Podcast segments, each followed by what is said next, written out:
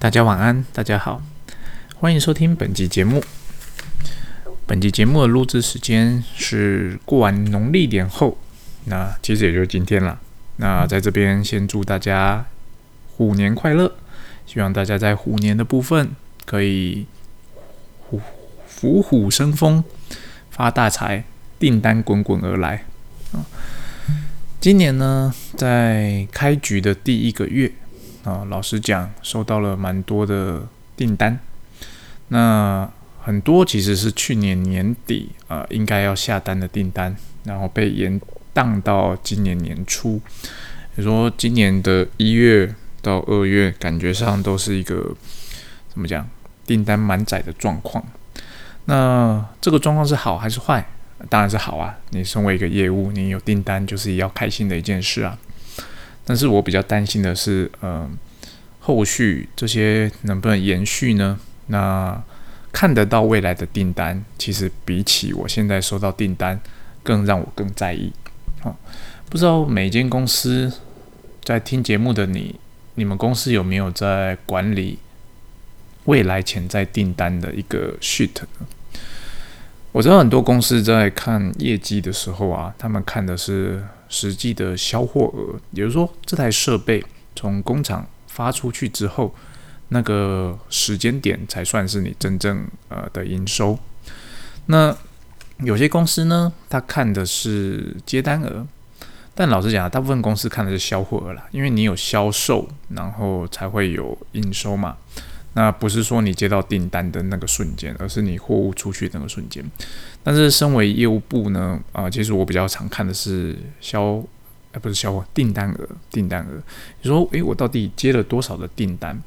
那因为我们公司是做机械设备的，那机械设备的从接单到销货，大概会有两个月到三个月的时间差。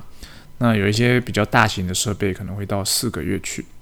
那有些特殊专案，也许会到半年去了，所以接单额跟销货额通常会有一定的落差。那如果你是一个新人，或者是在公司两三年的业务，你就会觉得，诶，我好像接单不错啊，那怎么觉得好像公司觉得我的业绩好像没有办法很满意？有些时候是因为接单额跟销货的落差的关系。啊，可是这个落差额，当你在公司时间比较久，你就会发现它会 balance，它会平衡。就是你今年虽然说接了一些单，那可能你年底接的单，它销货是算隔年的，但是你很容易在诶，今年年底接的单又变成隔年，也就是说它会平衡再平衡掉。除非你只做一年或不到两年的业务，那你就看不到这个再平衡的结果。哦，那我这边要提的就是，诶。除了销货额跟接单额之外，嗯，公司里面有没有一个叫做预估接单的统计呢？预估接单的统计就是说，你有没有预计说，从今天起算，在未来的一个月、两个月、三个月内，可能会有多少的订单额？那有没有这样的一份表单？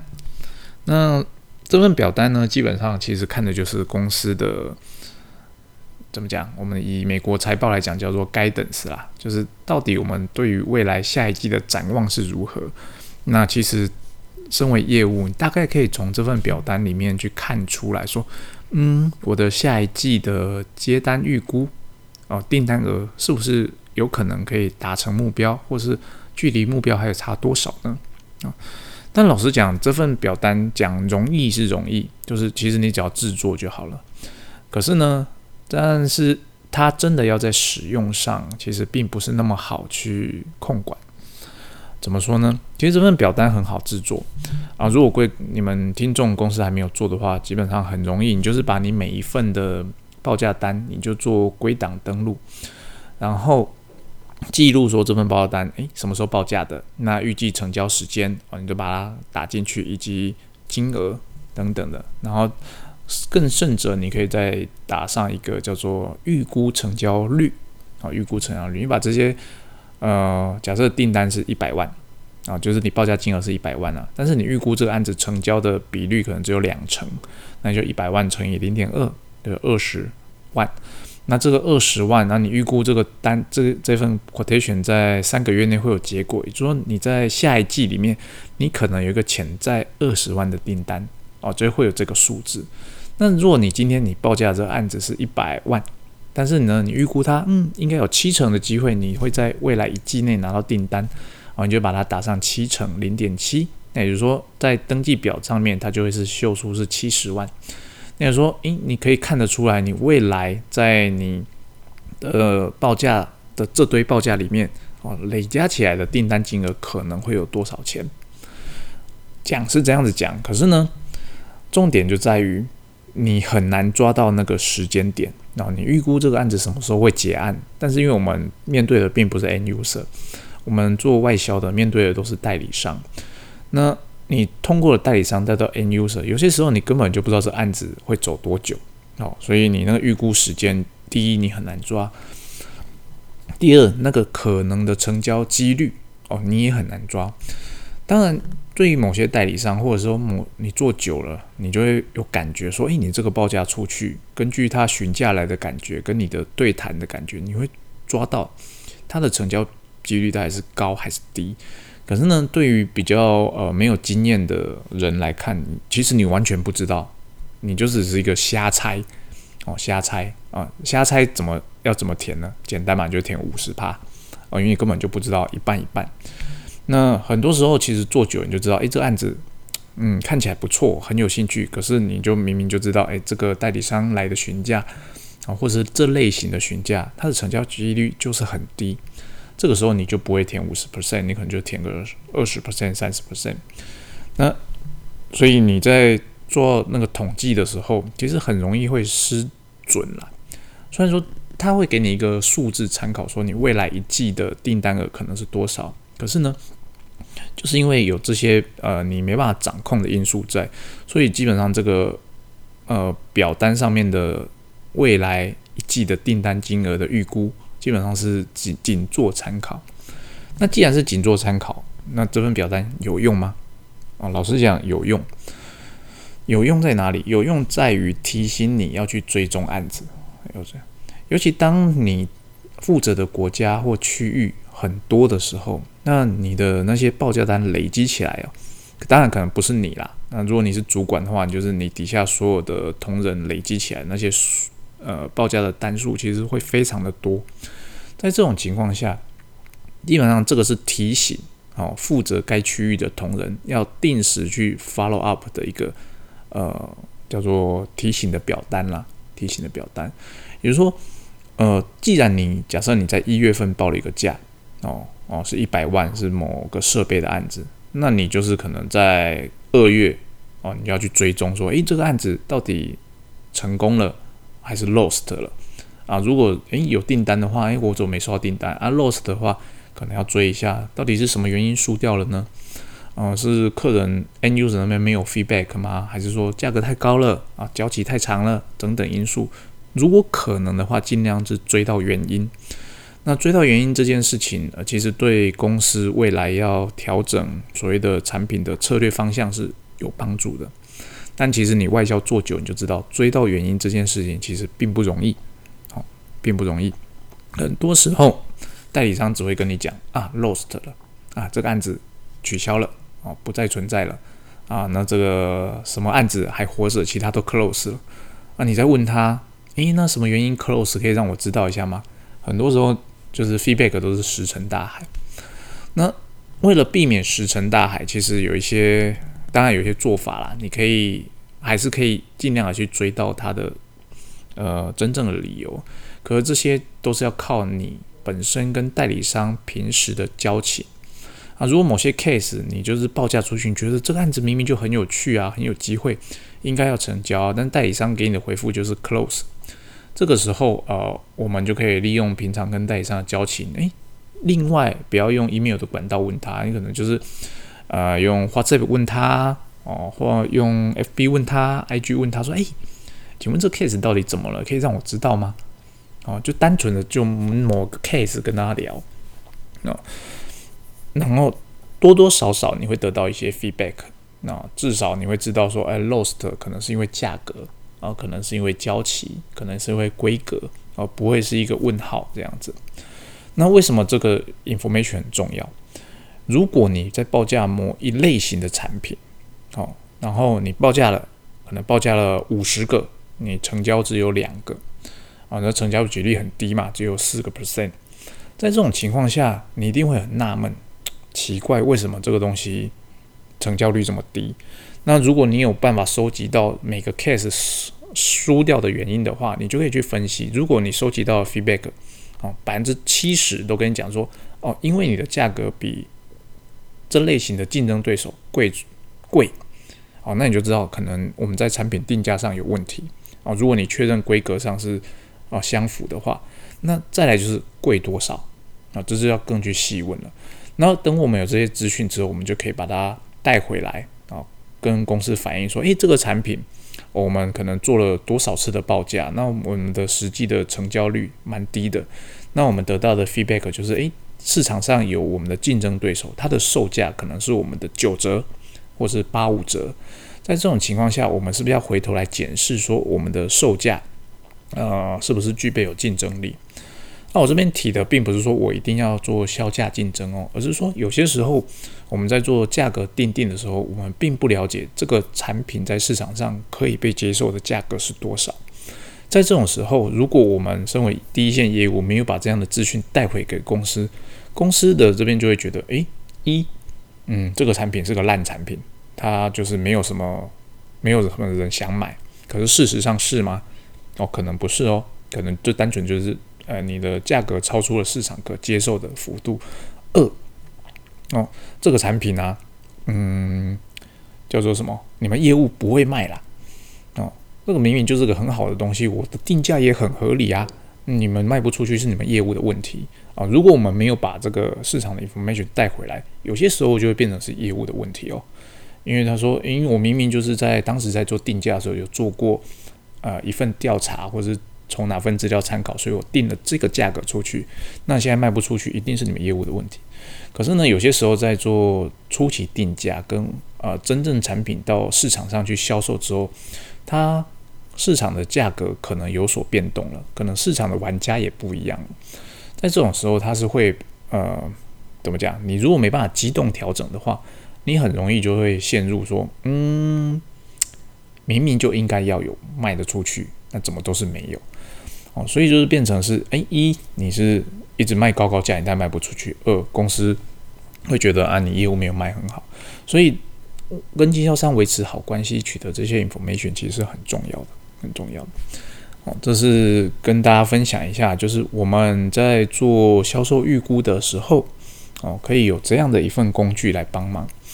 那除了这样的一份工具，其实我并没有觉得这份工具是特别的好用，只是说。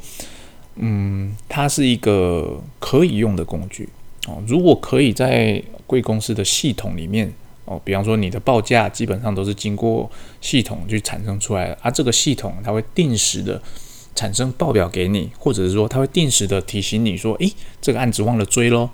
像这种的，呃，如果 system 可以做到这样的话，我会觉得其实这样子更好，更好。你业务或者业务助理就不用每是在那边看一下，哎，这个案子我追了没啊？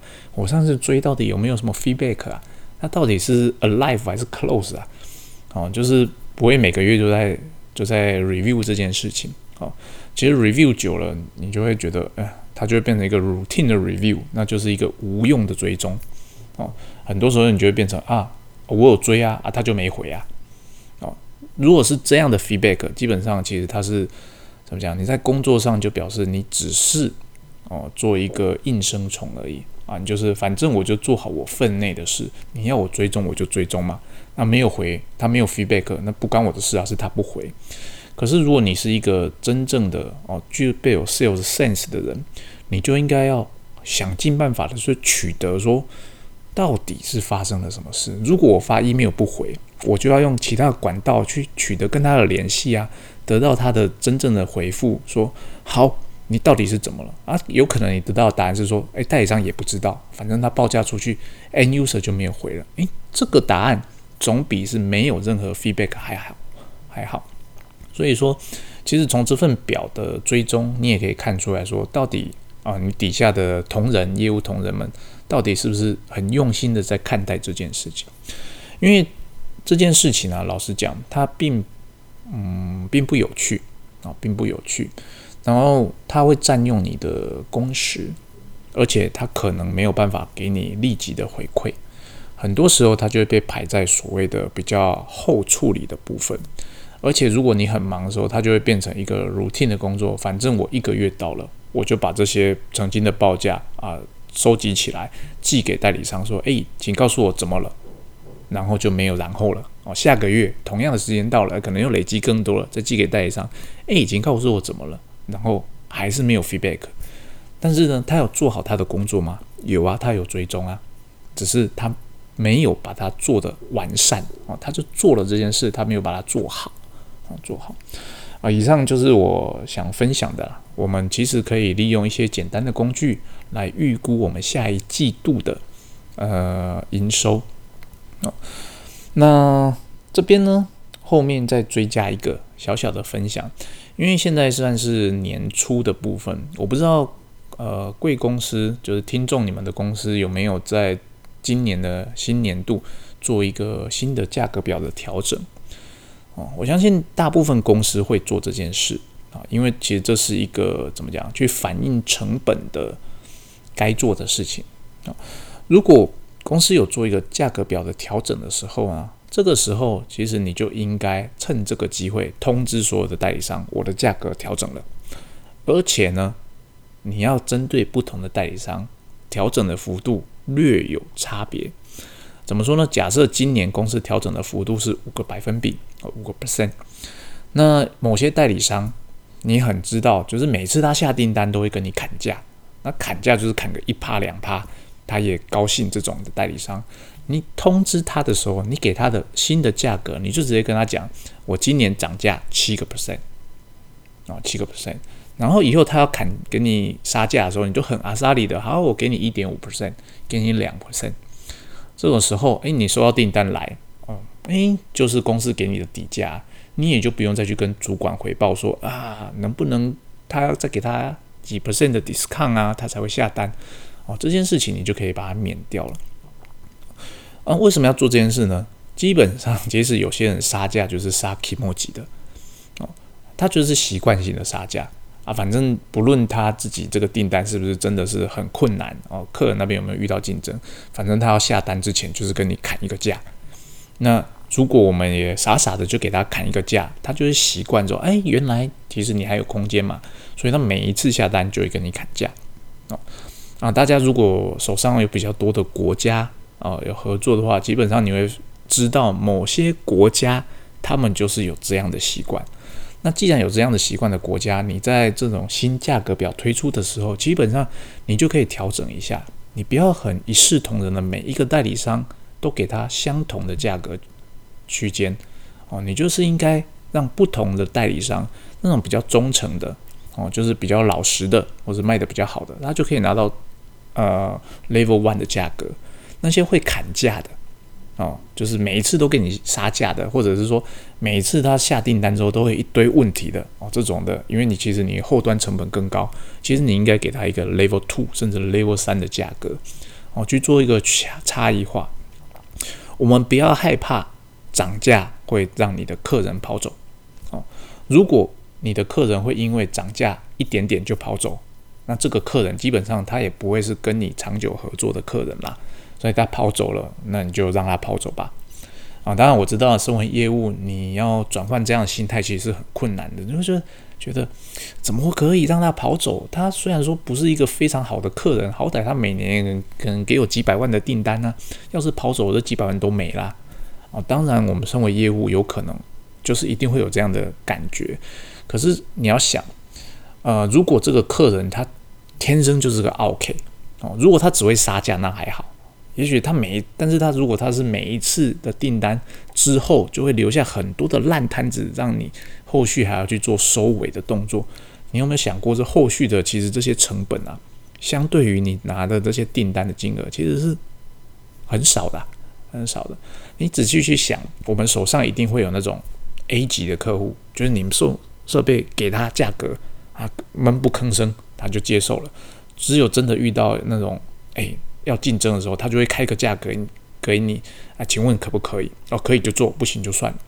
然后后续就是售后服务也不太需要担心的。那同时你一定也会有我刚刚讲的，哎，习惯性砍价的。可是这种人他也许后面也售后服务也做得很好啊，这种的也不错，我们也都留着。那最惨的就是那种哎很爱砍价哦，然后技术能力又不足的，可是他就卖得出去，这种呢你最难处理，因为你会舍不得。可是当你呃持续累积这样的案件很多的时候，你的客服部门一定会跟你翻脸，这个客人拜托你不要再卖了哦。你说可是他就是会加订单呢，可是呢它会造成的啊公司的额外成本其实就是非常的高哦。这是我们在做新一年度价格表的时候，其实可以去考虑的地方啦。你可以针对不同的客代理商的层级哦，给他们不同层级的价格表哦。如果你有权利做这件事的话，你可以做啊。当然，如果你只是一个小小的业务，公司给你什么价格啊，你就是用什么价格去做哦。那你也不用去挑战公司。当然，公司一定会很高兴你卖高价了。然后卖卖高价，所以呢，不用担心这件事情会造成任何的影响哦。那不过这是以我个人的角度来看啊，如果您的公司的文化不是这样的话，那当然还是以公司的文化为主喽。